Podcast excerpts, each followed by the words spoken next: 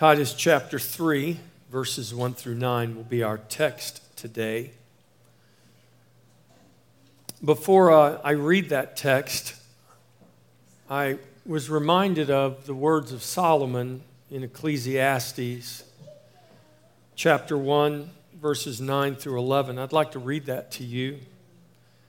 It says, That which has been is what will be, that which is done is what will be done, and there is nothing new under the sun. Is there anything of which it may be said, See, this is new? It has already been in ancient times before us. There is no remembrance of former things, nor will there be any remembrance of things that are to come by those who will come after. Um, it's one of the reasons you always hear people say history repeats itself. History repeats itself because man forgets. And man forgets because we fail to remind man. We fail to remind ourselves. We fail to remind others. And here in Titus chapter 3, verse, verses uh, 1 through 9, Paul begins this chapter, though this is just a letter. There were no chapter markers and verse markers when Paul wrote this. But in our chapter 3, verse 1, it begins with these words remind them. And Paul is exhorting Titus, Pastor Titus, to remind the believers because Paul is aware of the words of Solomon and Paul is aware that man forgets. And unless we are reminded, we too will forget. So, our text today, Titus chapter 3, verses 1 through 9. Follow with me.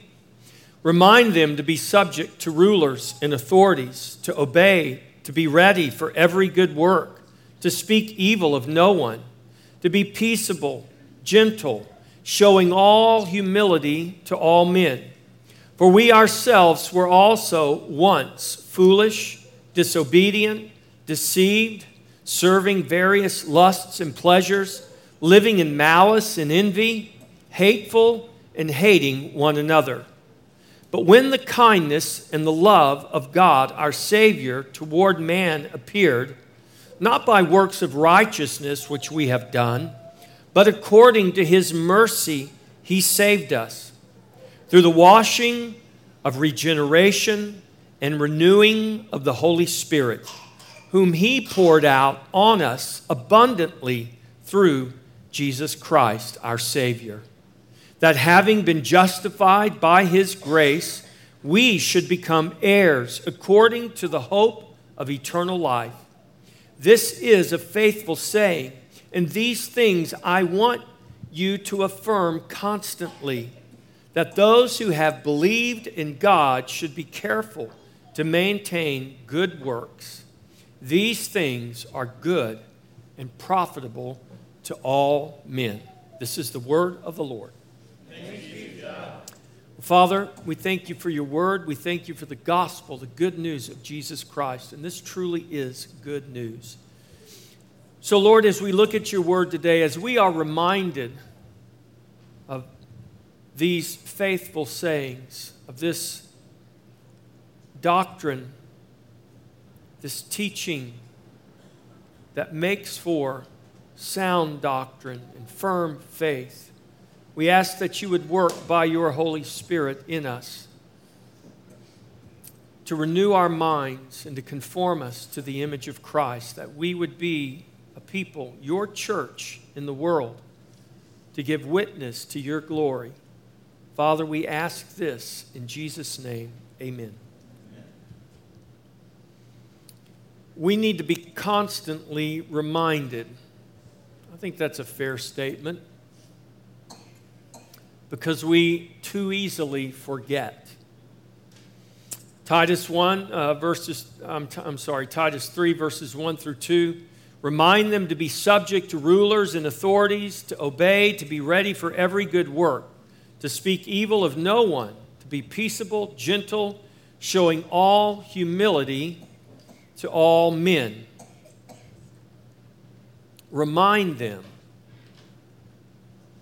This is the work of a pastor to remind his flock, to remind the believers, to remind them by speaking things that make for sound doctrine. Remember, this is how Paul started out with Titus. He said, Don't fail to speak the things that make for sound doctrine. Those are the things that I am charged, I am commanded by God to remind you of. It is the things that you are to remind yourself of and to remind others around you.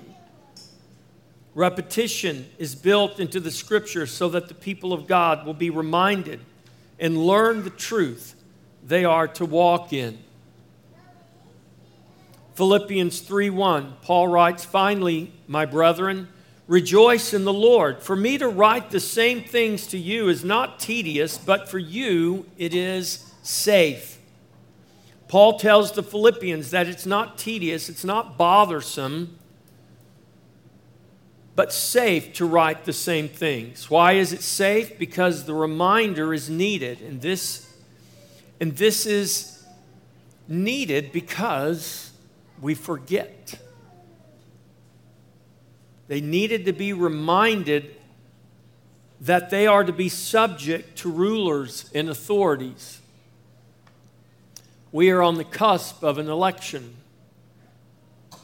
By Tuesday evening and the days following, we're going we're going to find out what rulers and what authorities will be in place in our nation, in our state, in our county.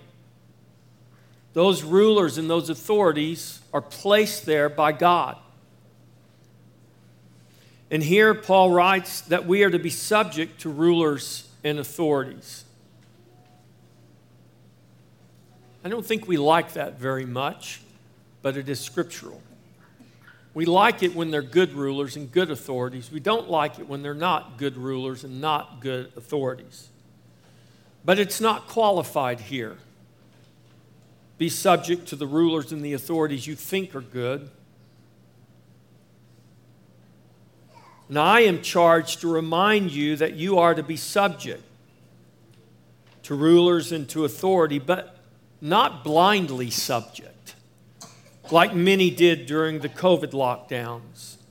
For all rulers and all authorities are to first be subject to their ruler, to their authority, who is the Lord. And any rule or any attempt to enforce any authority in a way that transgresses God's law and his commands is to be resisted by God's people. And that's not a contradiction to what is being written here by Paul and reminded to Timothy. You are not subject to rulers and authorities that require the believer to forsake the Lord, to forsake his word, or to forsake his commands. We are all subject to the Lord's authority first. I've said this before, I'll remind you again. The most political statement you can make is Jesus is Lord.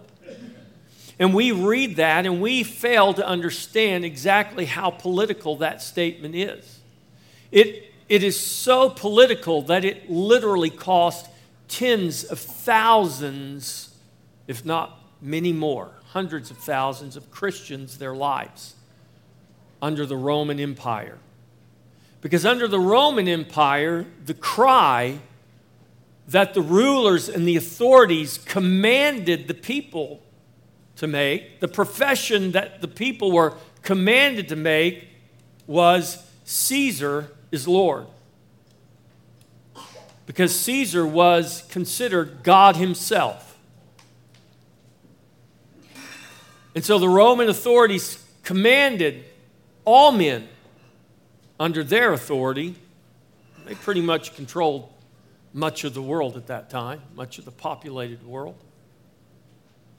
much of the civilized world, if we can say it like that, was under their control, under their rule. And the people in that empire were commanded to profess, to confess Caesar is Lord. But the Christians said, we cannot. Because Caesar is not Lord, Jesus is Lord. We will live and be good citizens. We will pay our taxes.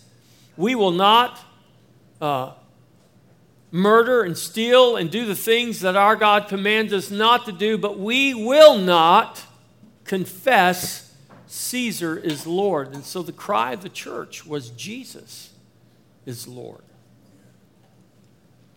And do you know that that is still the cry of the church today? Amen. Jesus is Lord. The president is not Lord. The Congress is not Lord. The Republicans, the Democrats, the Independents, the Greens, the Communists, the Capitalists, none of those are Lord. Jesus is Lord. And come next week, this time, a week from today, our hope is not going to be in whatever party won the election. And though there may be new men and new women and new parties in authority, Jesus is still Lord. And we better understand that, and we better look to that and trust in that. Because I don't care what color party wins the election, they're not the answer. They're not the solution. Unless they're bowing the knee to Jesus and themselves confessing that Jesus is Lord and they are ruling and they are governing under that lordship of Christ. And until that happens, the best we can do is pray for those in authority, and we are commanded to do that. You are not subject to rulers and authorities that require you to check your faith at the door. Now, I'm not saying that you you don't use wisdom. I just was told yesterday, a good friend of mine was told this week that he cannot speak of God on the campus in which he works. Can't do it. So I'm sure my friend will have a decision to make. Or he seeks God's wisdom of how to bear witness in a way that will keep him where he in his job if he feels and believes that's where God wants him to be. We are to be subject to those who rule and exercise authority in submission to the Lord. That is true for civil authorities as well as spiritual authorities. Your pastors, your elders are authorities over you, rulers and leaders that you are to be subject to as they are subject to the Lord Himself. And we're commanded here, Paul writes to Titus, to obey. We obey the Lord first, and then all of those who rule or have authority under Him. We're to be ready for every good work.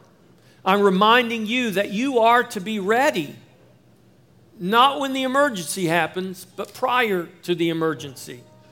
That means you must be a people prepared. You're to be doing those things that make for you, for you to be a ready people. Now, I'm not talking about having your bug out bag and all your prepper stuff ready. I mean, go ahead and do that if you want to. But that's not the kind of readiness that we're talking about here. We're talking about a spiritual readiness. You are to be availing yourself to the things that will contribute to growth and maturity spiritually, so that when you are called upon or when you stumble into that situation or circumstance, that opportunity that God presents to you to give witness to Him, you are ready. When the unthinkable happens to you, when what you never saw coming happens in your life, you're not caught off guard, but you're ready. You're to speak evil of no one.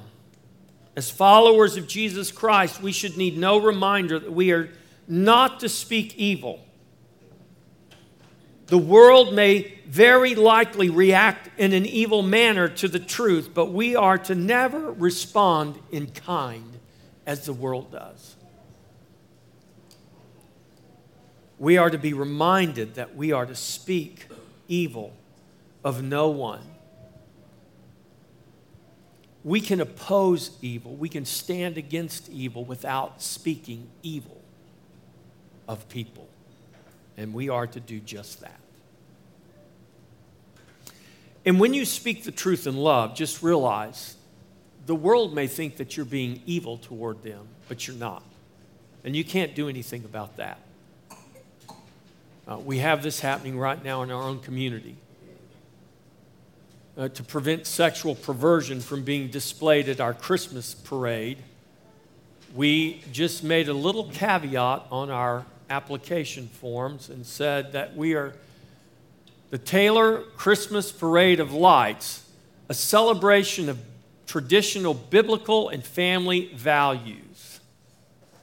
And just that little caveat under the title of a Taylor Christmas Parade of Lights has caused evil to just be spewed out toward us.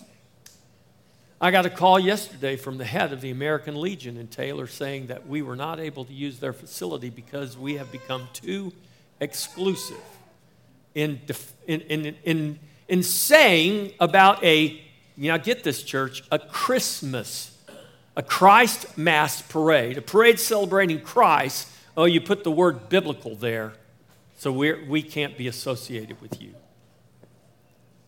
You see how convoluted and confused and just wicked, suppressing the truth and unrighteousness the world is? Speaking evil about the truth and those who stand for the truth, but we're not to reciprocate in kind. But we are to stand and not back down just because we get canceled by the culture, whoever that might happen to be. Paul goes on, he says that we are to be reminded Titus, I remind you to be peaceable, gentle, showing all humility to all men. How are we to speak? In a peaceable, gentle, humble manner. That means we are peaceable and gentle and humble with those we like and agree with, but also with those we may not like and may not agree with. A peaceable, gentle, and humble manner is warranted with all men, Paul writes, especially those outside who are of the world, who may be skeptics and who may disagree. He didn't say be humble peaceable and gentle with all men you agree with, with all men. The rule is to be peaceable, gentle, and humble, even in the case of stern and needed discipline in the church. Speaking the truth in love is to be done peaceably, gently, and with all humility to all men. But as you know, discipline can be painful.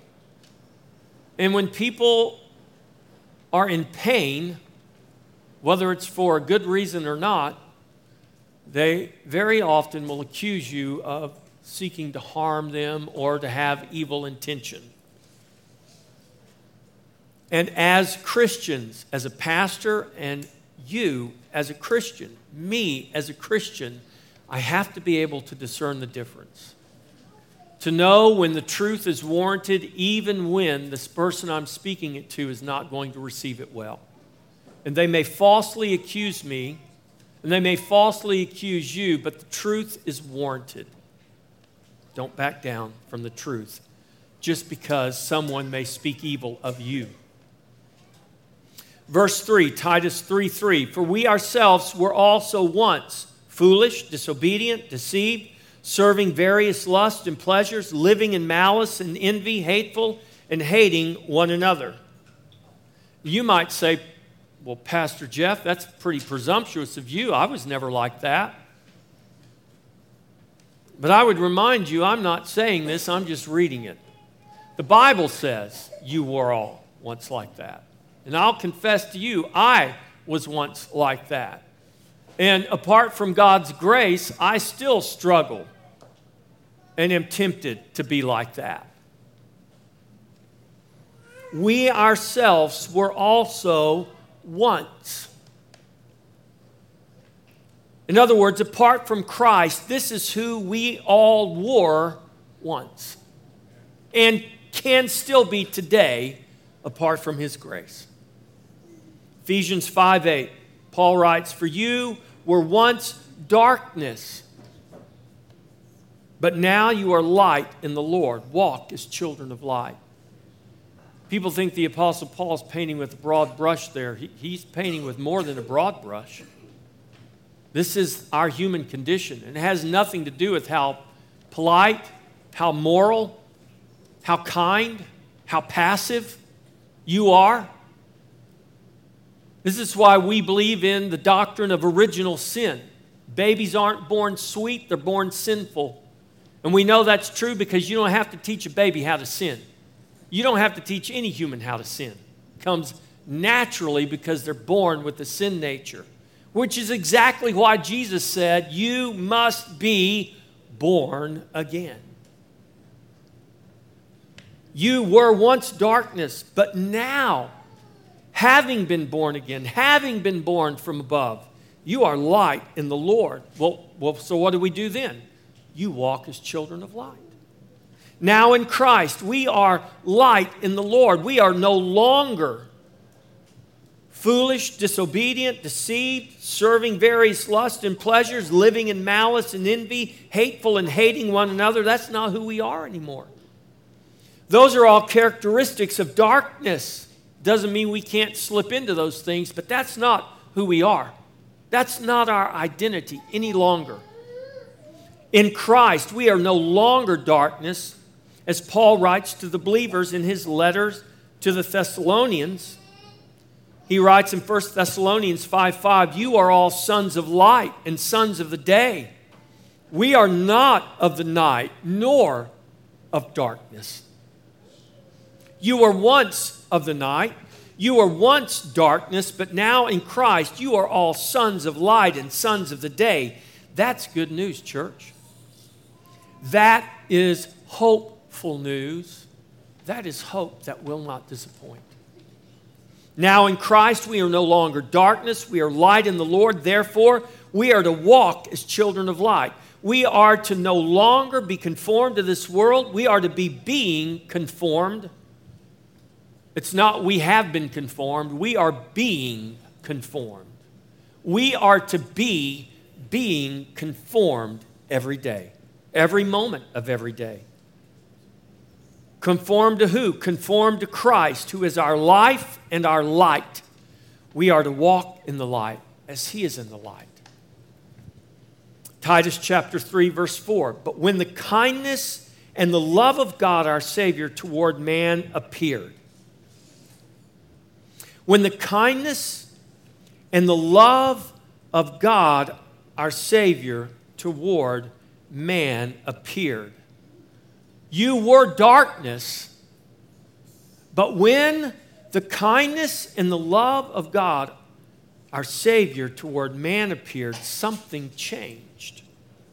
The Father caused His kindness and His love to appear toward us in Jesus Christ. God, our Savior, here in this verse refers to the Father in heaven. So when Paul writes, but when the kindness and love of God our Savior toward man appeared, he is speaking there not of God our Savior, the Lord Jesus Christ. He's speaking there of God our Savior, the Father. This is a nod to the triune Godhead of Father, Son, and Holy Spirit. The Father caused his kindness and love to appear toward us where? In Jesus Christ. God, our Savior, here is the Father in heaven.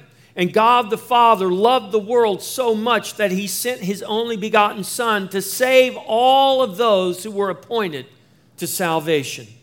This is the work of God's grace. This is not our work. This is not of us. In his kindness and love, he sent forth his Son to appear for our salvation.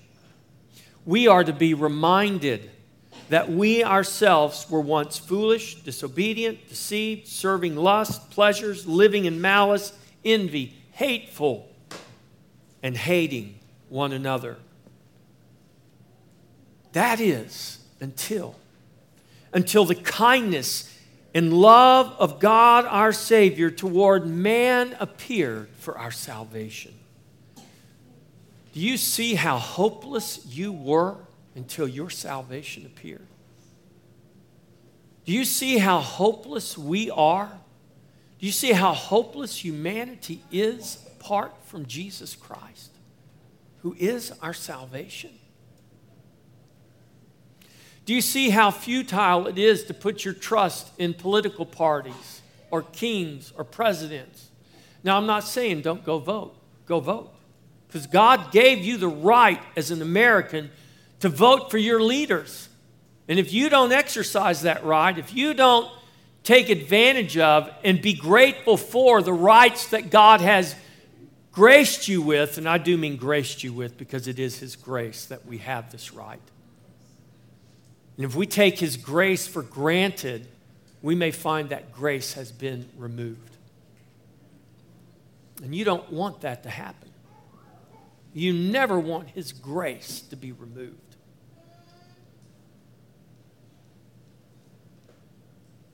We do not become light in the Lord by our own efforts. Only God, by His power, can call light out of darkness. We are trophies of His grace. In His grace, the kindness and love of God our Savior has appeared to us. And by His grace alone, we are given life and we are given eyes to see and ears to hear and a heart to believe. That's grace, church. It's all grace all the time. Titus chapter 3, verse 5 Not by works of righteousness which we have done. When His grace appeared, it was not by works of righteousness which we have done, but according to His mercy He saved us through the washing of regeneration and renewing of the Holy Spirit. Paul is emphasizing here that it is the kindness and love of God our Savior toward man that caused the manifestation of our salvation. God has saved us not by and not because of works of righteousness which we did. God wasn't waiting in heaven to see how good we were going to be before He sent His Son. Well, I'm not sending my only begotten Son if they're not going to appreciate Him. Not only do we not appreciate Him, we hated Him so much we murdered Him. We weren't just indifferent to Him, we murdered Him. And you say, Well, Pastor Jeff, I would never do that. It's a good thing you weren't alive when Jesus walked the earth, because I'm telling you right now, we would have all, except by the grace of God, we would have been all right there cheering them on as they murdered the Son of God. Because that is what darkness does. And remember what the Bible says you were once darkness. I was once darkness. That's why I can be so certain that in my state of darkness, I would have been right there cheering on the murder of the Son of God. Thank God for His grace. Thank God for His grace. God has saved us not by or because of our works of righteousness, which we have done. For no one is saved and no one is justified by works Salvation appeared according to his mercy, Paul writes. Romans chapter 3, verse 20. Therefore, by the deeds of the law, no flesh will be justified in his sight. For by the law is the knowledge of sin. All the law can do is point out our need for a Savior.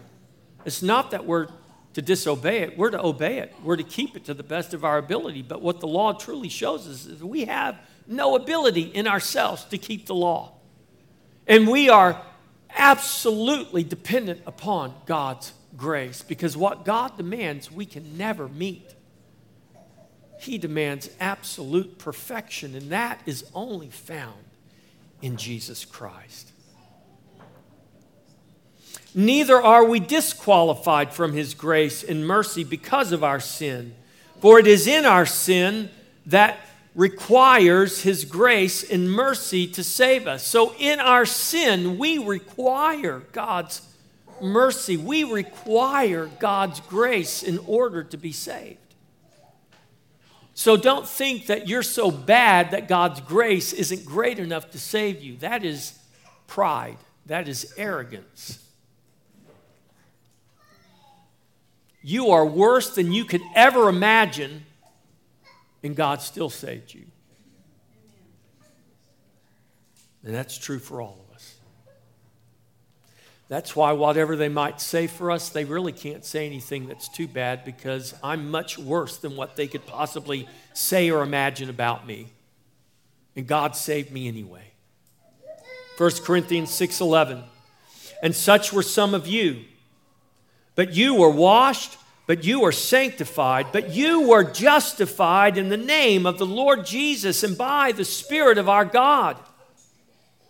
So it is not our works, whether good or bad, that determine our salvation, but it is His grace, it's His mercy in Jesus Christ. It's the work of Jesus, it's the finished work.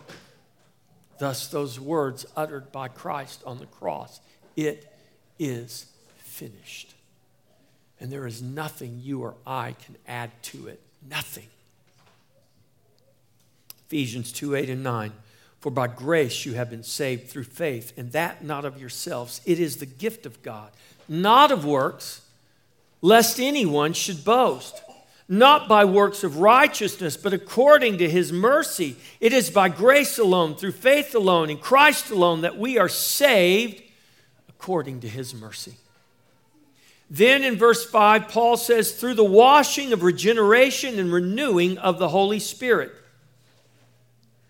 not by works of righteousness which we have done, but according to his mercy, he saved us through the washing of regeneration and renewing of the Holy Spirit.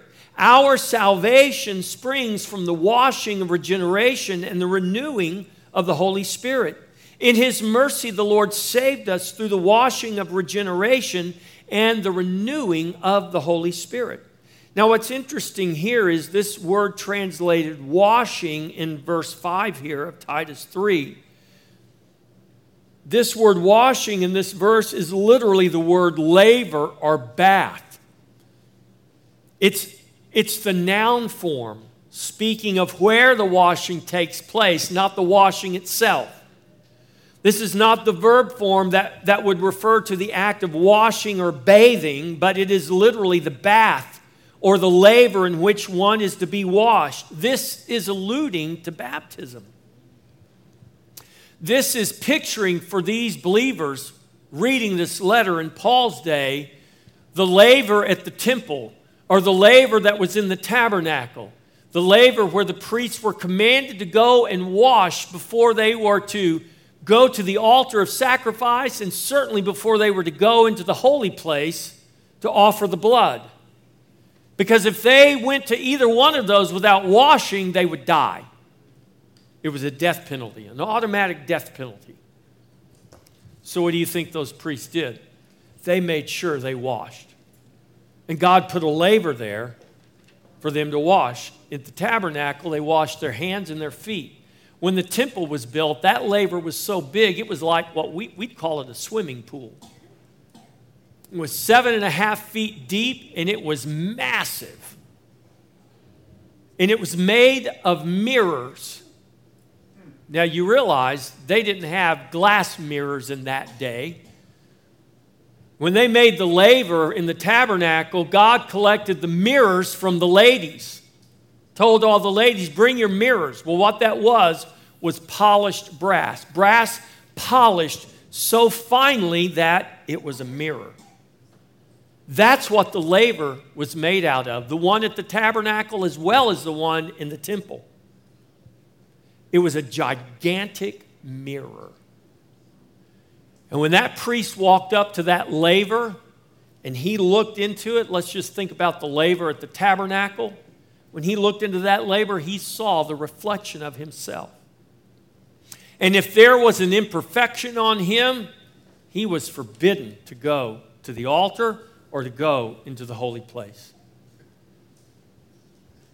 This is what Paul is referencing here in Titus chapter 3, verse 5. Through the washing of regeneration or through the laver, through the laver of regeneration.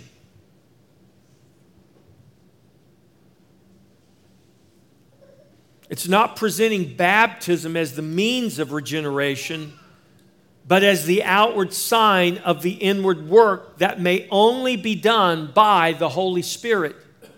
The washing of regeneration, the laver of regeneration signifies the expectation of an outward manifestation of the inward work of the Spirit in salvation. In other words, to kind of put it in the way Jesus put it in John 15, if we are branches abiding in Christ, who is the true vine, then the expectation is that the fruit will be produced through his life dwelling in us.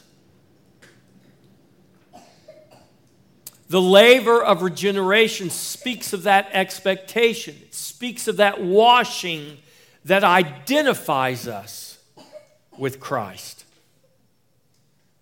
It speaks of a lot of things. When you think about that laver also represents the Word of God. And in that sense, the Word of God is the mirror that shows us who we truly are when we look into that perfect Word. Then he goes on and he says, the washing of regeneration and renewing of the Holy Spirit. These are working together here. The washing or the laver of regeneration speaks of the water of baptism, the outward sign of the inward work. The renewing of the Holy Spirit speaks of Christ's resurrection life imparted to us by the indwelling Holy Spirit that is abundantly poured out, as Paul describes. The renewing of the Holy Spirit is the inward work being made manifest outwardly. What the laver speaks of outwardly is what the Spirit is doing inwardly in us. The washing of regeneration, our baptism, identifies us in our salvation and our cleansing in Christ. The renewing of the Holy Spirit brings about the fruitful reality and manifestation of our salvation in Christ. If I just experience the laver of regeneration. If I just get washed in water, but I'm never renewed by the Holy Spirit, there is no salvation. John 15, 3, you are already clean because the word which I have spoken, because of the word which I have spoken to you. The word of God washes us by the renewing power of the Holy Spirit. Paul affirms the, the work of Christ in his bride, the church, by the Holy Spirit in Ephesians 5:26 when he writes that he that Christ might sanctify and cleanse her, the bride, the church, with the washing of water by the word.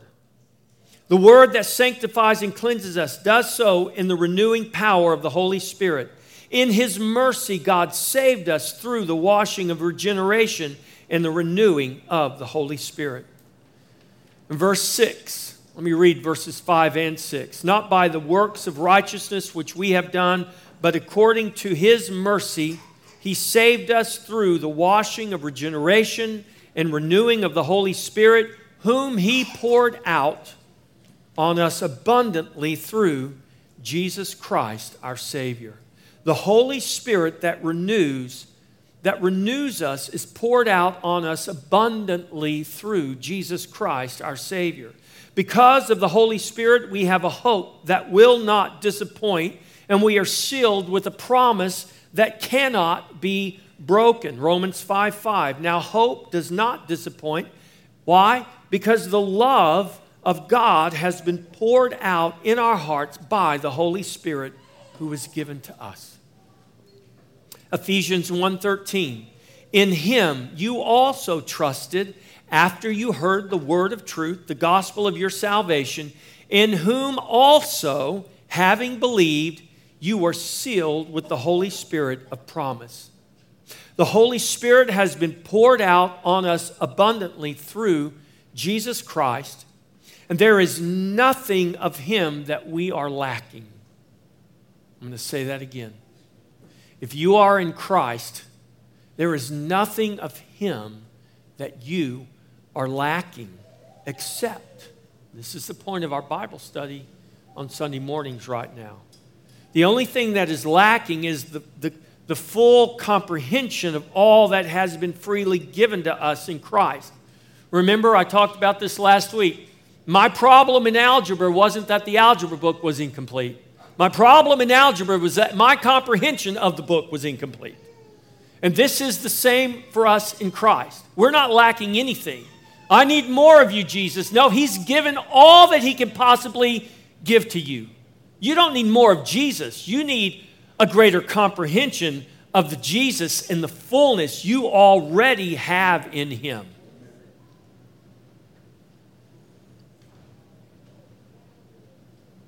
Paul's prayer for the church was that we know the fullness that we have in Christ. Let me read you Ephesians chapter 1 verses 15 through 20. This is a prayer Paul prays for the church at Ephesus.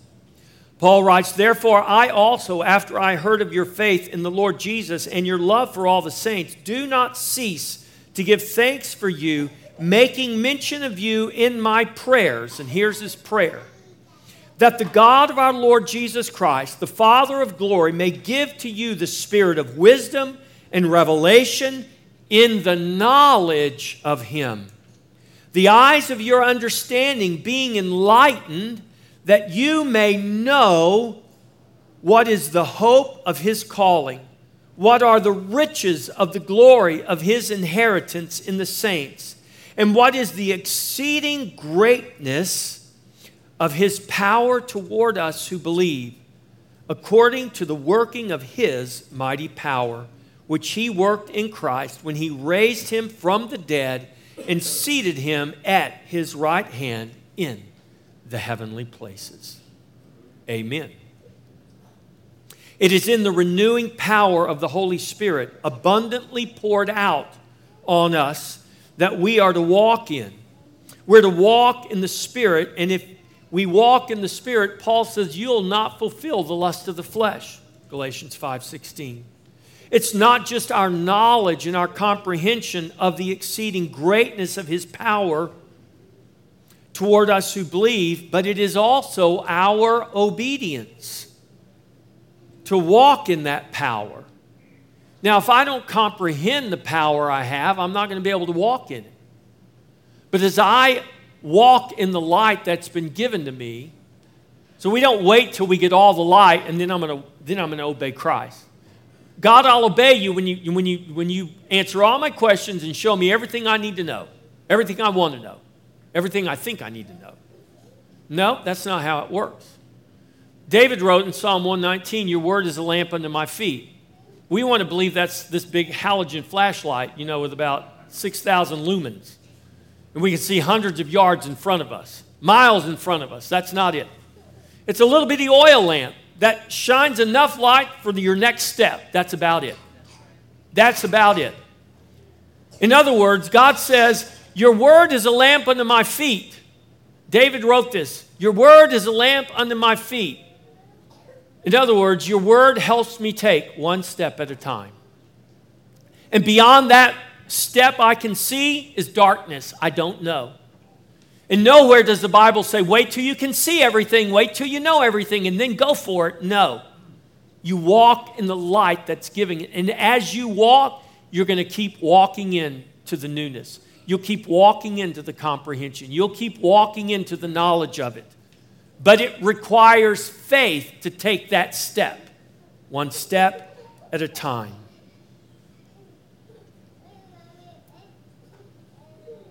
So it is in that renewing power of the Holy Spirit that we are able to do that. It's not just our knowledge, it's not just our comprehension, it is our obedience. And we walk and we obey in the knowledge and the comprehension we have at that time. As Samuel told Saul, in rebuke, to obey is better than sacrifice.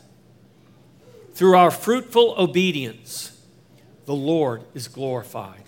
Titus 3 7. This renewing of the Holy Spirit that has been poured out abundantly through Jesus Christ. It is through that renewing work of the Holy Spirit that we, verse 7, Titus 3 7, that having been justified by his grace, we should become heirs according to the hope of eternal life. Having been justified by his grace, we become heirs according to the hope of eternal life. Our justification is only by His grace. You have nothing to do with your justification. You have a lot to do with your sanctification because your sanctification includes your obedience. But even that ultimately is His grace. You will never be justified and you will never be sanctified apart from God's grace. You have no part to play in your justification, but God gives you the privilege to participate in your sanctification. And as you participate, as you're walking that step by step, don't forget that it is God who gives you the grace to even take that step. Romans 3:24 being justified freely by his grace through the redemption that is in Jesus Christ. Through our justification we become heirs according to the hope of eternal life. Romans 8, 16, and 17, the Spirit Himself bears witness with our spirit that we are children of God. And if children, then heirs, heirs of God and joint heirs with Christ, if indeed we suffer with Him, that we may also be glorified together. We like to cut the end of that verse off right there. We like the first part of verse 17, but we don't like the last part because no one likes to suffer. But suffering, unfortunately, is part of this life. Romans 8, 24 and 25, Paul goes on in his letter to the Romans, pinning these words For we were saved in this hope. But hope that is seen is not hope. For why does one still hope for what he sees? But if we hope for what we do not see, we eagerly wait for it with perseverance. Our hope in Christ is sure we are children of God, and if children, then heirs, heirs of God, and joint heirs with Jesus Christ. The promise is sealed by His Holy Spirit. We may not always see it, we may not always feel it, but our faith is not based on what we feel and what we see. It is based on His Word. It is based on His promise, His sure promise given to us in Christ by the Holy Spirit as the writer of Hebrews encourages us, we do not yet see all things put under him, but we see Jesus. There is nothing, there is nothing not in subjection to him.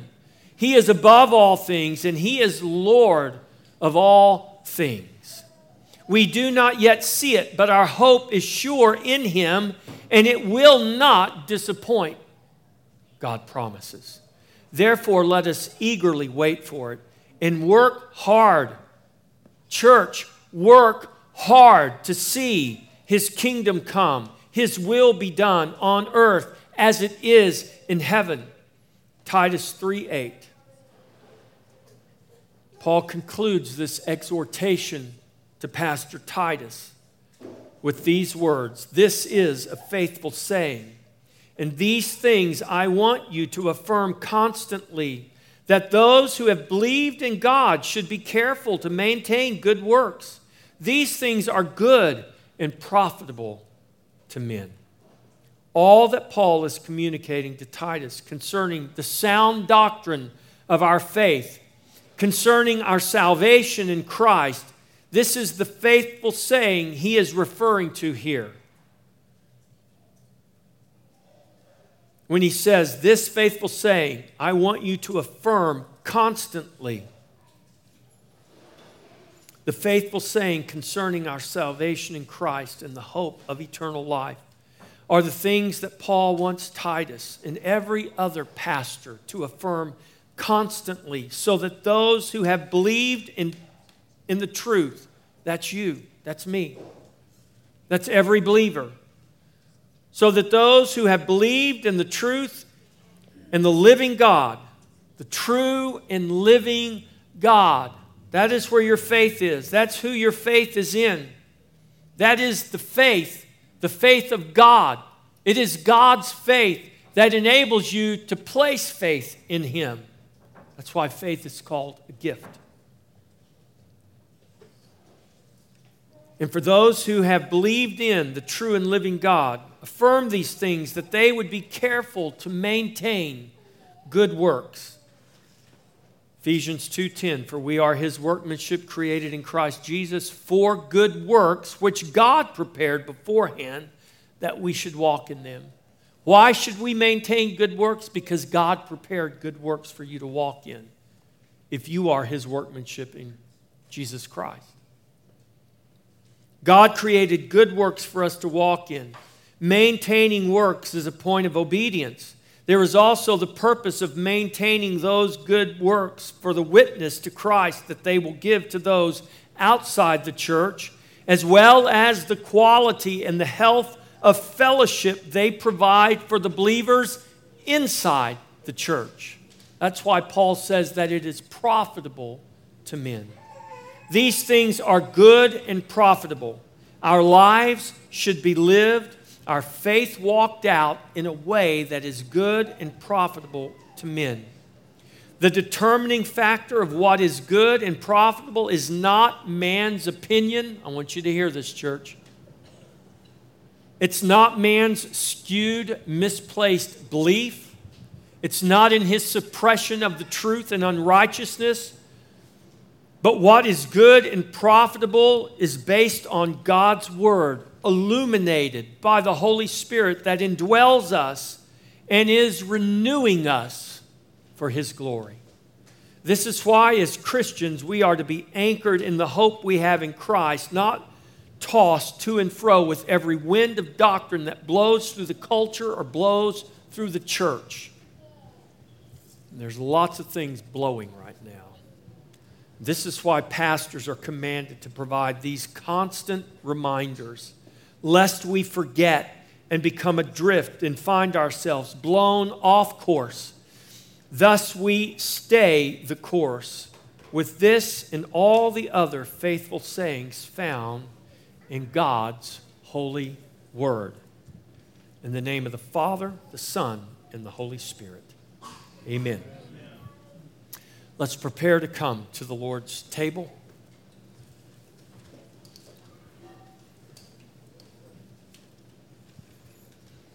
As we come to this table to receive and then eat and drink the bread and the cup, signifying, not just symbolizing, but signifying the real power of his body and his blood. And I want to remind you, church, his body is present here today, not in the little pieces of bread you're going to eat. His body is present here today because you're here today. Because the promise and the hope and the mystery that was kept uh, that was kept a mystery that was not revealed until Christ came, until Christ our salvation appeared. The mystery is Christ in you the hope of glory. And Christ is present at this table because you're present at this table. So there is real power in his body, and there is real power in his blood. And we eat and we drink because it is real power.